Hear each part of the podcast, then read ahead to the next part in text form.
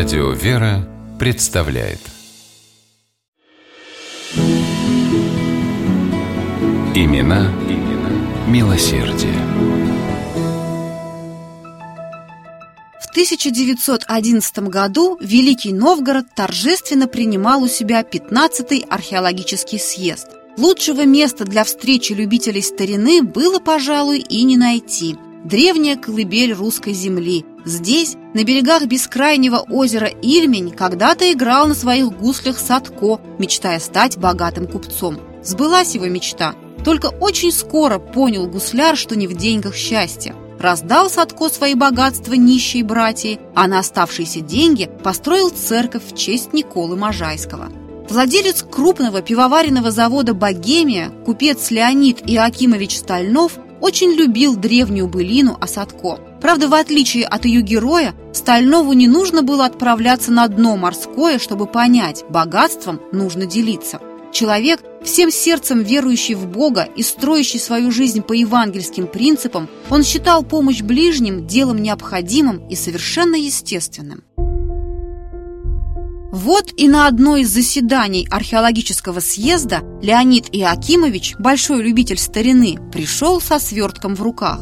Заинтересованные ученые с любопытством смотрели, как новгородский купец разворачивает один за другим слои тонкой бумаги, а когда, наконец, увидели содержимое свертка, дружно ахнули. Перед ними лежал древний софьяновый сапог зеленого цвета на высоком каблуке с загнутым заостренным носком. «Бог ты мой, да ведь это же пятнадцатый век!» всплеснул руками седой профессор, стоявший рядом со Стальновым. «Этот сапожок знакомые рыбаки из Ильмени выудили», объяснил Леонид Иакимович. «Я его у них купил, очистил, высушил и с тех пор храню у себя. В шутку называю его сапогом Садко», улыбнулся купец и добавил. «А теперь вот вам принес. Может быть, он чем-то науке сможет помочь». Артефакт купца Стального произвел настоящий фурор в научном мире. От денег, которые ему предложило за сапог русское археологическое общество, Леонид Иоакимович категорически отказался, в шутку заявив даже, что заберет находку обратно, если ученые будут настаивать.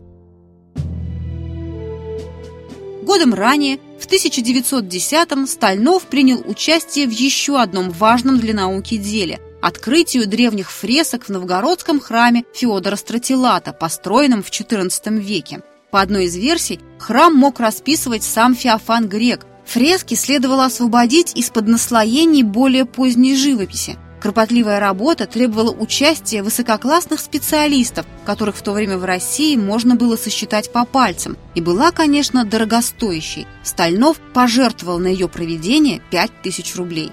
С большой заботой относился Леонид Иакимович к тем, кто нуждался в куске хлеба, в крыше над головой. Он состоял в губернском попечительстве о детских приютах и отнюдь не ограничивался ежемесячными взносами. Стальнов оплачивал лечение заболевших воспитанников, при необходимости устраивал им поездки на курорты, организовывал в приютах детские праздники с угощением из лучших кондитерских города. Не отставала от купца Стального и его супруга Ольга Григорьевна – она помогала школьникам и студентам, не имеющим достаточных средств, чтобы в полной мере платить за свое обучение. Будучи членом общества пособий недостаточным учащимся, Стальнова учредила несколько специальных стипендий. При поддержке супруга Ольга Григорьевна открыла Народную библиотеку имени Некрасова. Ее Стального разместили в собственном особняке на Разважинской улице. Стать читателем библиотеки мог любой, кто интересовался литературой. Ее услуги были бесплатными.